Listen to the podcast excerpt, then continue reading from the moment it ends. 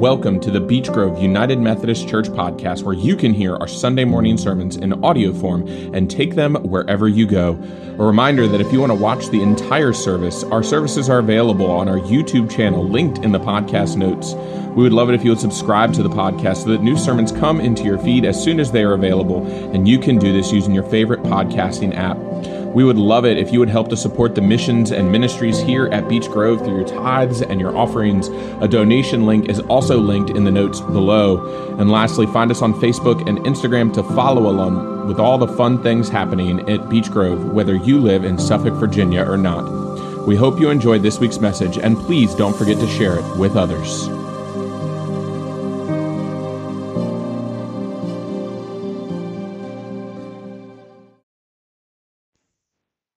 The scripture for this message comes from the book of Revelation, chapter 7, verses 9 through 17.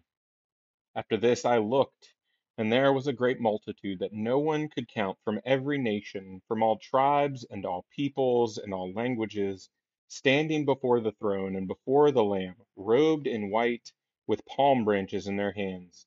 They cried out in a loud voice, saying, Salvation belongs to our God who is seated on the throne and to the Lamb. And all the angels stood around the throne and around the elders and the four living creatures, and they fell on their faces before the throne and worshipped God, singing, Amen. Blessing and glory and wisdom and honor and thanksgiving and power and might be to our God forever and ever. Amen. Then one of the elders addressed me, saying, Who are these, robed in white, and where have they come from? I said to him, Sir, you are the one that knows. Then he said to me, These are they who have come out of the great ordeal. They have washed their robes and made them white in the blood of the Lamb. For this reason, they are before the throne of God and worship him day and night within his temple. And the one who is seated on the throne will shelter them. They will hunger no more and thirst no more. The sun will not strike them, nor any scorching heat.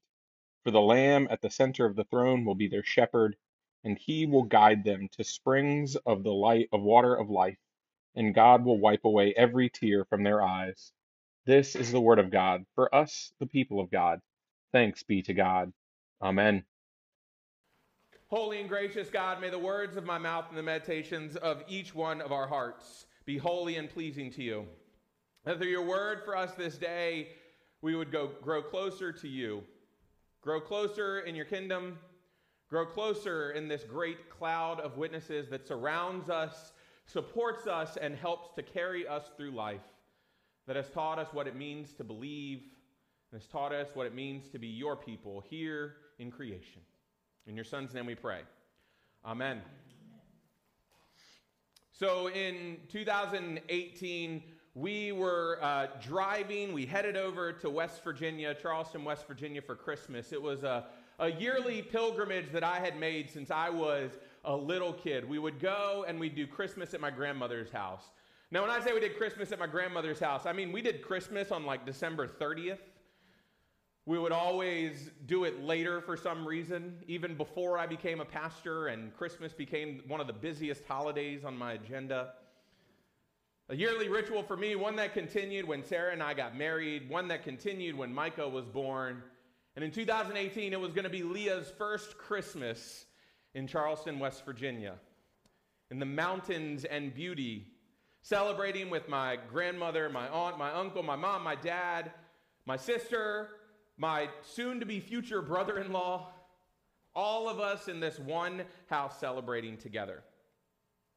However, not long after getting up there, I remember having to carry my grandmother to my uncle's car so that he could take her to the hospital. She wasn't feeling very well. She had come down with a case of pneumonia and she had deteriorated significantly. Not too long after we got her checked into a room, but the signs were not looking positive. You see, one of the benefits that I've often seen about having done a chaplain internship in the hospital is I know the, the questions that I can ask, and I also have come to be able to little bit interpret doctors' languages as they use them. And so I spent a lot of time at the hospital during that week and a half. I spent a lot of time sitting next to my aunt, my mom, helping them to know and understand what was happening. I tried not to spend too much time there. I did try and spend time with my parents, my aunt and uncle at, their, at, at my grandmother's house with the kids. They even came with me to the hospital a couple of times, thinking that it might be the last time they would ever get to see her. You know, it was far from the Christmas that we wanted to have, but it was the Christmas that happened. Even after we left and her health continued to deteriorate, I still called and checked in. Until on January 7th, I received the call that she passed away. I struggled with the news in so many ways. This person who I had known at that point in time for almost 30 years was just no longer there. I could no longer call her in the middle of a random week because she did not call me. It was my job to call her. I could no longer just talk to her, listen to her voice. I could no longer just drive up to West Virginia and see her. Death is a weird thing because it feels like something has been taken away from us. And yet we're told over and over again to feel all right about it because they're in a better place. But what happens when I don't want to feel all right? What happens when I just want to be upset? What happens when I just want to grieve? I don't want to be angry at them for dying. I, don't even want to feel angry at God because I, I, don't believe that God is out here just taking people out of my life because it's their time to go, right? God doesn't cause death. God doesn't take us when it is our time, right? God merely just receives us when we pass away. But it feels so different for us who are here left on earth. It feels so different because we're used to life with them. We're used to them being near us. We're used to their presence, and our grief just becomes so palpable, so there in so many ways. There's still days where I could just wish I could call and check in and see how she's doing. Let her know how much Micah and Leah have grown. Let her know that Micah is the biggest bookworm that I have met in my life, and her getting angry because she wants to argue that she is the biggest bookworm that I have in my life. To tell her that Leah loves to just sing as loud as she can whenever it is possible, and for her to ask, Is she singing in key? I wish she could have been there when I was ordained later in June that year. I wish she could see the pastor that I have become. I wish she could see the family that we have had. It feels like she's missing so much of what is happening. And yet, I know that she's not.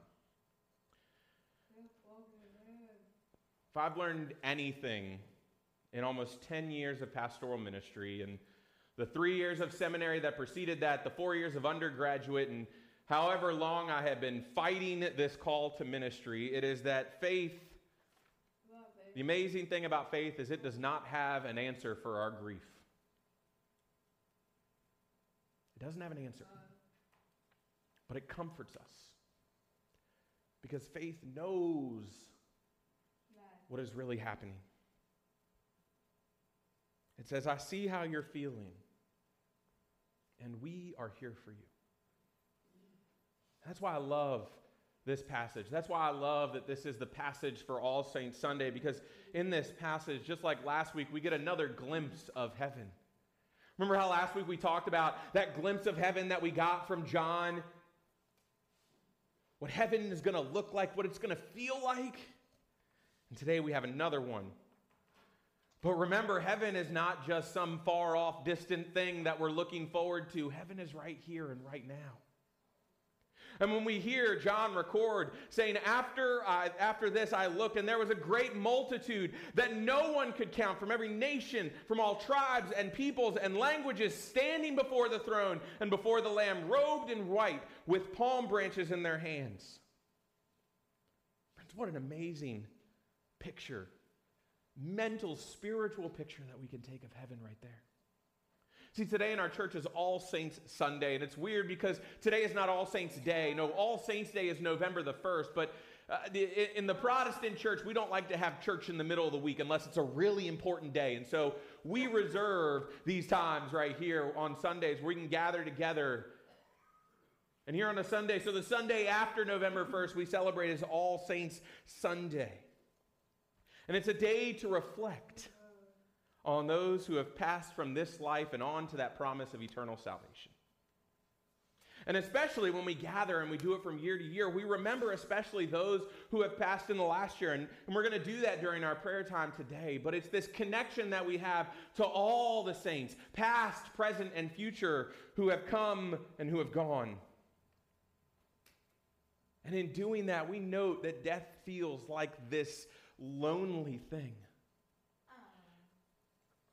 I read a commentary this week that said that death is lonely because even in the midst of being surrounded by family, by friends, we seemingly die alone.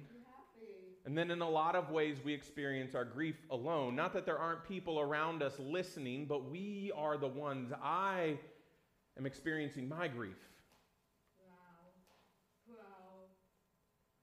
Sometimes we welcome the comfort of others to help us process through that, and then other times we push them away. But you see, the great thing about verses like Revelation 7, this collection of verses that we have here, is that we're reminded we're never alone. Whether in life or death or life beyond death, there is no loneliness in God. This multitude, this number of people, too great to count. These are all of the individuals all throughout creation gathering together, shouting for salvation, singing praises to God. What an image to connect us to our salvation here and now and the promised salvation that we will claim in the future. What a sight of worship that we have in front of us today. Because as we gather on this All Saints Sunday, as we gather together any Sunday, we gather with this great cloud of witnesses. We gather with all of these people who are a part of God's kingdom. We remember those who we are as we feel lonely in death. And we welcome in this community, this great community of life that is around us. That whole of grief being offered a bit of comfort. We feel we have lost the physical, but here, John lets us know that we can never lose the spiritual. And we are reminded in our faith that to hold on to the spiritual is the promise that the physical will always be there right? We may never be able to have the connection that we want here on earth with those whom we've lost. And yet, God promises they are with us always. It is a time of joyous celebration as we gather, as we sing. You see, the thing about this Revelation passage is, passage is it's, it's not just the people whom we've lost from this earth that we can imagine in this great multitude, but it's we ourselves too. We're a part of this multitude. Heaven is already here we have an opportunity to praise and to sing with them. They continue to gather with us for worship. They continue to sing hymns right alongside of us. They continue to be present with us through the same grace that brought us here with God and one another. We want to think ourselves alone in life and in death, but here in Revelation, we see the witness of community that has surrounded us all along. Even in our darkest times, even in our loneliest times, even when we feel alone as those who have gone before us feel, we feel abandoned by them, they are still with us, surrounding us, singing and praising to God with us. And it's the witness of community that welcomed us into the Christian faith, that has nurtured us, that has watched us grow and mature. And it is that great cloud of witnesses, along with who God is to us and for us that reminds us of this witness. From every nation, from all tribes and peoples and languages, we are not alone. We are surrounded by creation. We are surrounded by a people of God. We are surrounded by people of every walk of life. We are surrounded. There is no loneliness, even in death on this journey. We gather together, breaking down the barriers that we create as human beings. Because with God, there are no barriers this great multitude beyond our comprehension and counting. And we look and we see this overwhelming community that surrounds us. And it's through Christ. Right, we read in verse 13 and 14. Uh, one of the elders addressing me, this is addressing John, saying, Who are these robed in white and where have they come from? And then they said to me, this is down in verse 14, these are they who have come out of the great ordeal. They have washed their robes and have been made and, and made them white in the blood of the Lamb. A calling towards this cleansing power of Christ, drawing the world together, drawing us together. All the pain, all the heartache, all the suffering Everything that has ever felt incomplete or imperfect about creation has been brought together, and all of creation has gathered around Christ, who has brought us together, fresh and perfect with one another.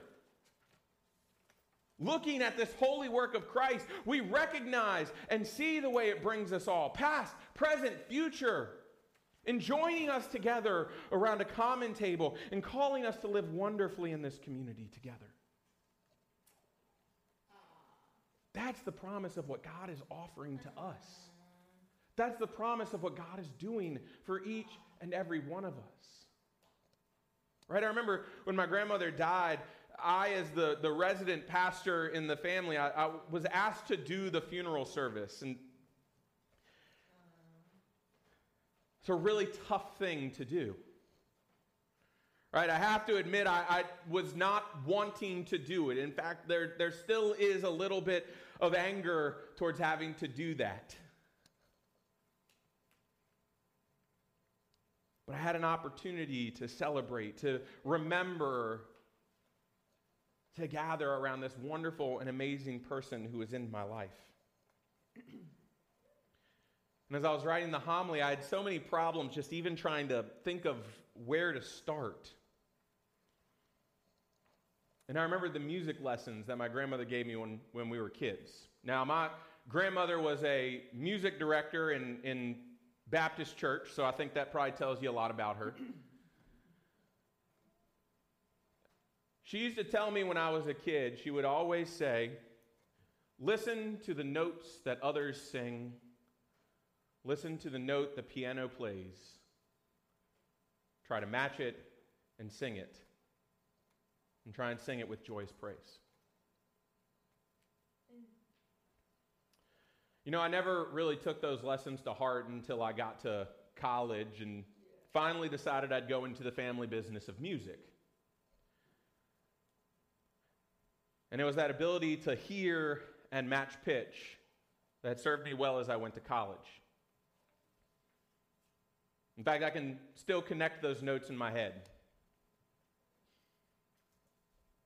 But as I connect those notes in my head, I hear that heavenly choir. That just cacophony of background singers. Right? I imagine her up in heaven directing the choir, even helping those who all their life have said, Oh, but I'm tone deaf. There was no tone deaf for her. There's something amazing about gathering together around worship when we think about that great surrounding body, that great cloud of witnesses that has gathered together, that as we gather together, we bring together those visions, those images of those whom we've lost, of those whom have gone before us. Each and every person who's, who's listed on our memorial sheet this Sunday, each person who we've listed on memorial sheet for the last 500 years, the people who have helped us grow in our faith, the people who have taught us those important lessons, the people who have gone before us, the people who built this church from the ground up, the people who gave us the, the opportunity to be here, to celebrate, to worship, to take our own place in that great cloud of witnesses.